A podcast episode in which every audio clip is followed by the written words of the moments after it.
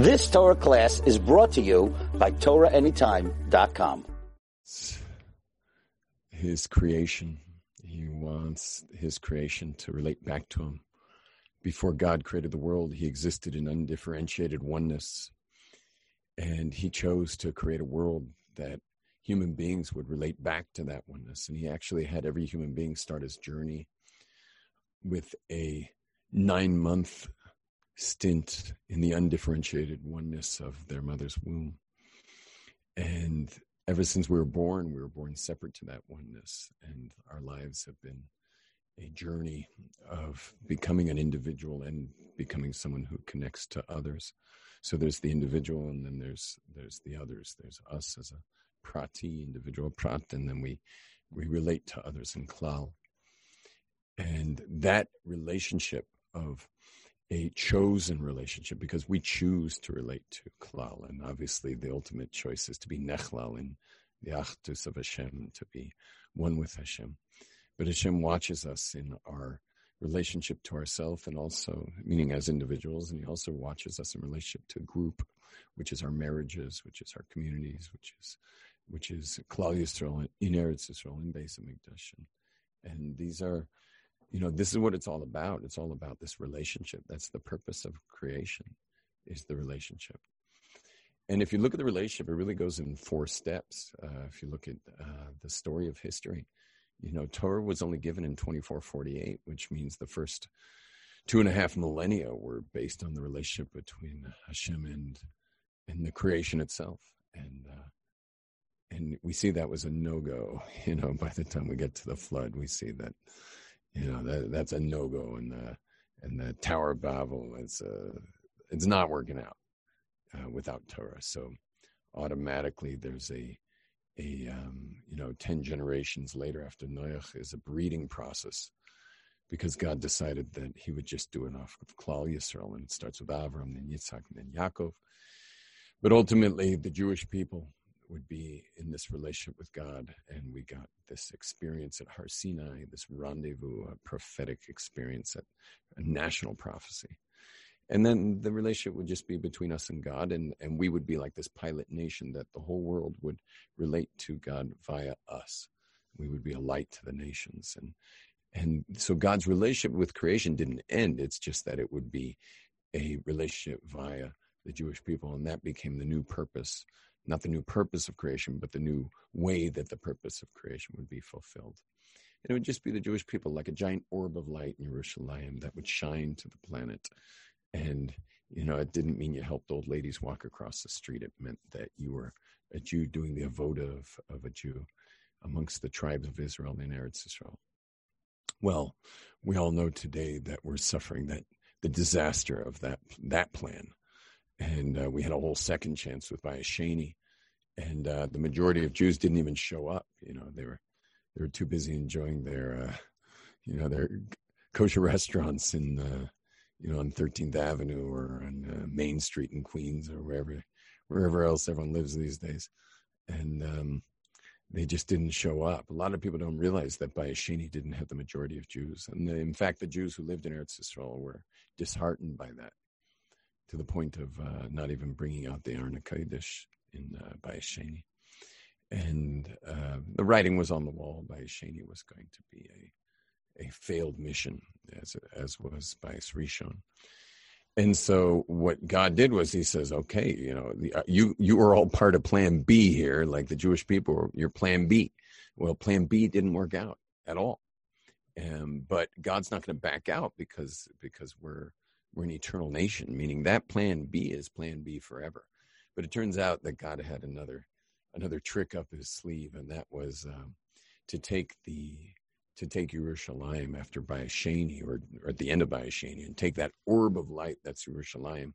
And he just like blasted that orb of light, just boom, and, and shot that orb of light into sparks. And every spark went into a different Jew, and the Jews went into exile.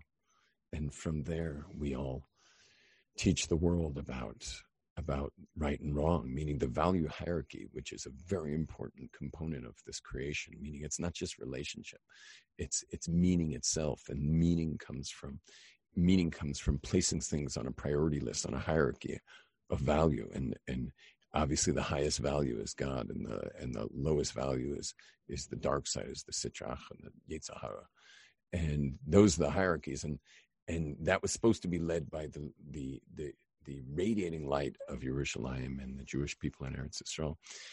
Um, with that failure, so it became now that light became a spark inside of every single Jew, and that the Jews would go throughout the exile. And at this point, we were in, uh, I guess, I guess if part A included all the people and part B was the Jewish people, this is part B one, and that is sorry, part B two is uh, the second part is that we would be we would be in the exiles, and we would just kind of virally infect the world with with uh, moral um, with uh, ethical monotheism that there's right and wrong. And what did that mean? That meant that that well, there was a, com- a couple of interesting mechanisms. One of the mechanisms is that wherever the Jews would go, that country would be very rich. Now, what that did, the the the wealth of that country, uh, due to the Jews living there, what that did was it caused the neighboring nations to be very jealous of that nation's Jews, because it was quite clear that it was the Jews in that nation that was causing all the prosperity. And so the neighboring nations would then be jealous and want Jews in their nation as well. But of course, the, the whoever was king of that area would not let the Jews go to those other nations. Rather, those nations would just watch jealously, and that was for a later plan. Because what happened is what the Jews were really doing there, the, in God's second plan um, of the Jews, was that was that, or what we'd call uh, Plan B two, is that the the Jews would ultimately infect those people with with values hierarchies. And so what might have been centuries, if not millennia, of, of certain behaviors in those in those regions, what happened was for the first time, you know, I don't know, some guy named uh, Boris from, uh, you know, some place in in uh, in uh, Russia would be shaving on a shard of glass that he's nailed to a tree outside his hut, and he's shaving, but he's been misbehaving big time, and for the first time in his life, he looks in the mirror and he says, What kind of no good piece of garbage are you? He says to himself. And he's thinking, Wait a second. I'm doing what my father, and my grandfather, and my great grandfather did. Why am I a piece of garbage? But meanwhile, 10 trees over, or some other, some other, you know, peasant is saying the same thing to himself in the mirror. Anyway, it doesn't take long till the scholars, the scholars who are close to the, the leader, the ruler, the king, say to him, "Get rid of these Jews, you know, get these guys out of here." And they're the they're like poisoning our nation with all kinds of uh, mor- morality that we never knew anything about. All of a sudden, we're all like part of this value hierarchy, and we don't know what to do with ourselves, and we we just we just feel like like terrible about ourselves. And and so, what do they do? And next thing you know, boom, Jews are exiled, and we get sent to the next nation. And then we're in some other, and now you'd think normally when someone throws something out, you know, when I see someone threw out a, I don't know, a, a computer screen in the garbage, I don't pick it up. I mean, if someone else thought it was garbage, I'm probably also going to think it's garbage. But in this case, because of the jealousy of watching that particular nation wax rich, so the other nation, like, we'll take your Jews, and then they would take the Jews, and then they would wax rich, and then they would have, they would get the same viral infection of of uh, ethical monotheism, and we literally carpet bombed the world with this. Until the whole world today walk around like the whole world i mean maybe with the exception of what we're seeing today where people are trying to tear down the value hierarchy with the liberal left is making you know massive headway. And obviously it's something of great concern and something we should all be really scared about in that in that they're shaming and silencing anyone with any other opinions since the riots that took place this year in 2020 the um, but the but in general, if it, uh, uh, um, despite that, there is uh, you know that that there is an ethical voice in the head of all people, at least all people that have been touched by by the Jewish people throughout history. Now that was part uh, two B and or part B two, however you want to say it. Um, and then what happened was there's a third part of history. And that third part of history is the part of redemption. And that began um, a couple hundred years ago.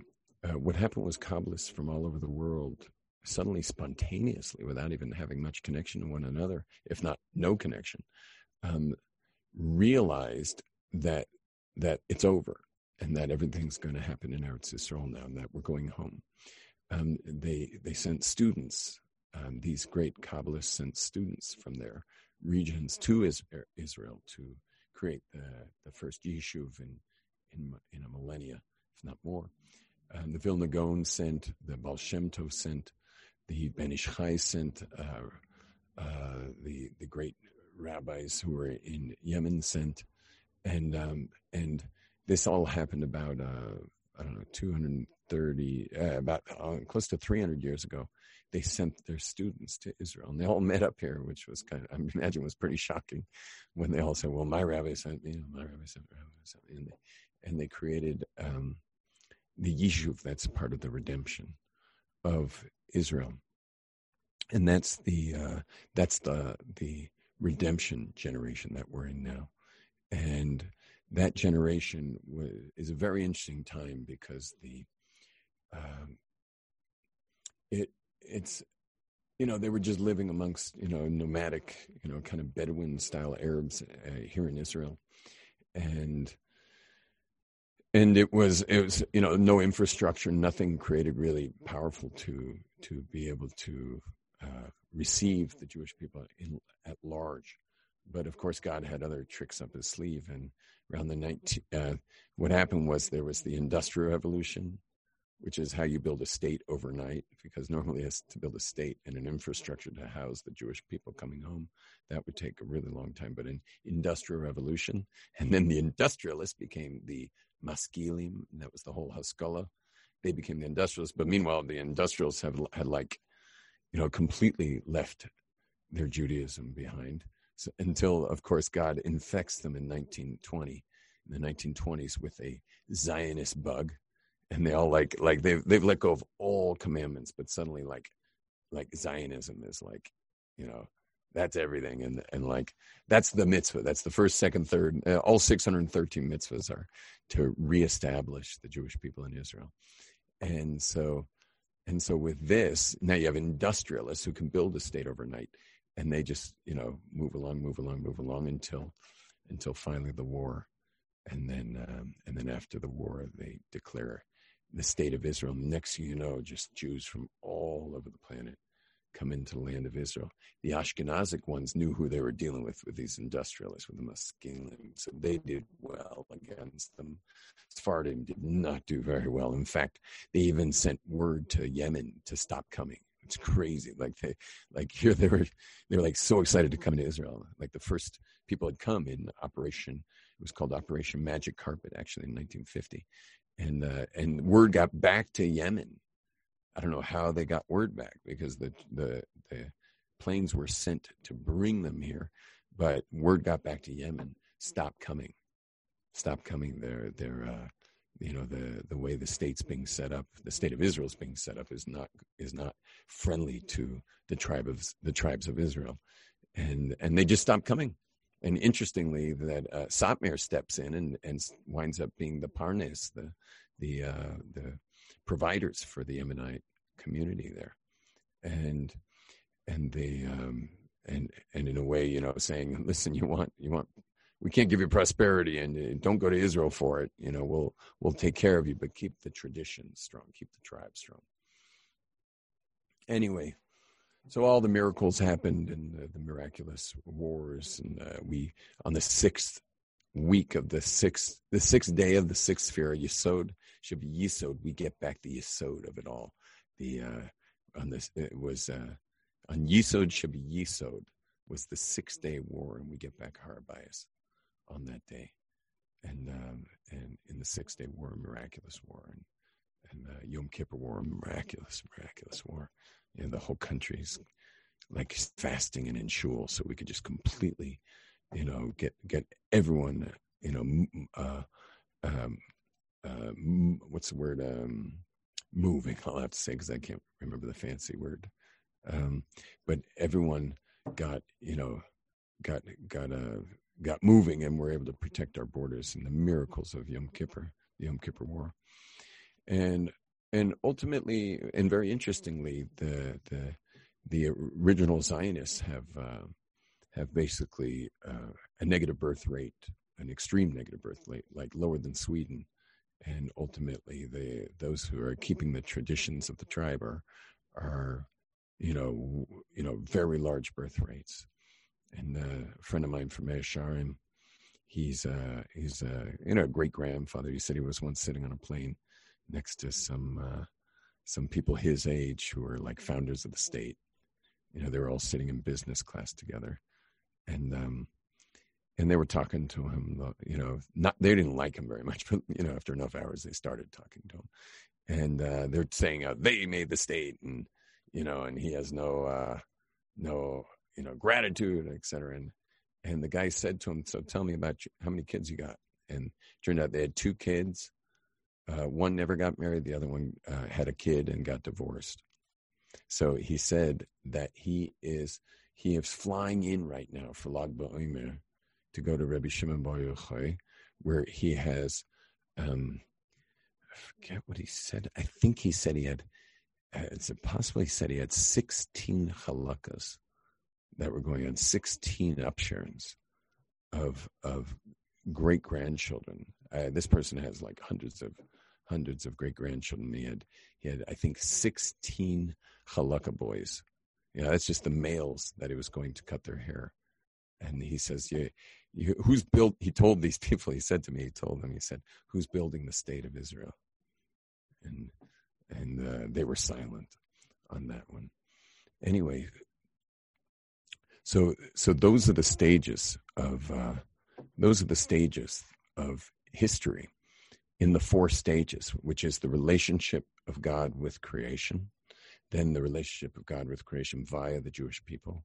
We blew it big time, so it's a relationship of God and creation via us in exile, and then finally, relationship of God and creation with us in the Holy Land, in the land of Israel.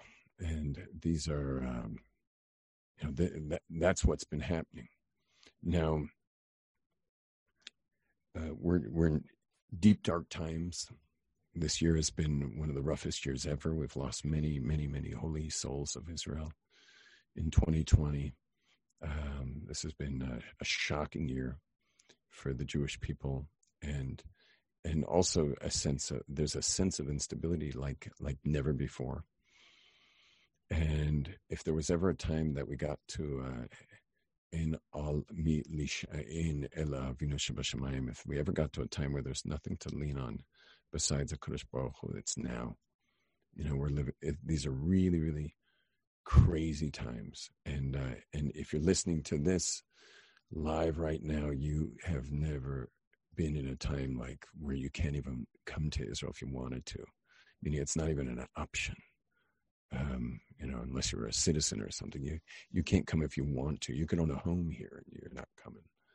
The the uh, we're in crazy times, and this is a huge time of teshuva for all of us to to you know recognize the situation we are in. I mean, I'm sure many people felt the biggest instability ever during the coronavirus, but when you add those riots and the the the uh, the great fear that was instilled in in what otherwise was known as America previously, um, the silencing, the shaming, the the uh, the people who are here to literally rip out all distinction between people, between gender, between Jew and Gentile, and and we got to just pray they never find out what what we are about. Meaning, meaning, if you take any any of the we should call lack of values of this overpowering community on the left. It, if you go to the polar opposite, 180 degrees is, is the values of observant Jews today. And we better hope they don't figure out what we're about. And God should protect us all. And may we all do Teshuvah Shalema and bring our hearts and minds and bodies to align ourselves with the relationship with the Kodesh Baruch Hu and be Kiddush Hashem for each other, for, for, for the world at large, and all of us should should mamish put our hearts in Hashem and come back to to the original original light that is Hashem's light and align ourselves with that light. May we see redemption soon in our days with Mashiach Tzidkenu and, and the building of Beis Hamikdash b'mehera Amen. You've just experienced another Torah class brought to you by TorahAnytime.com.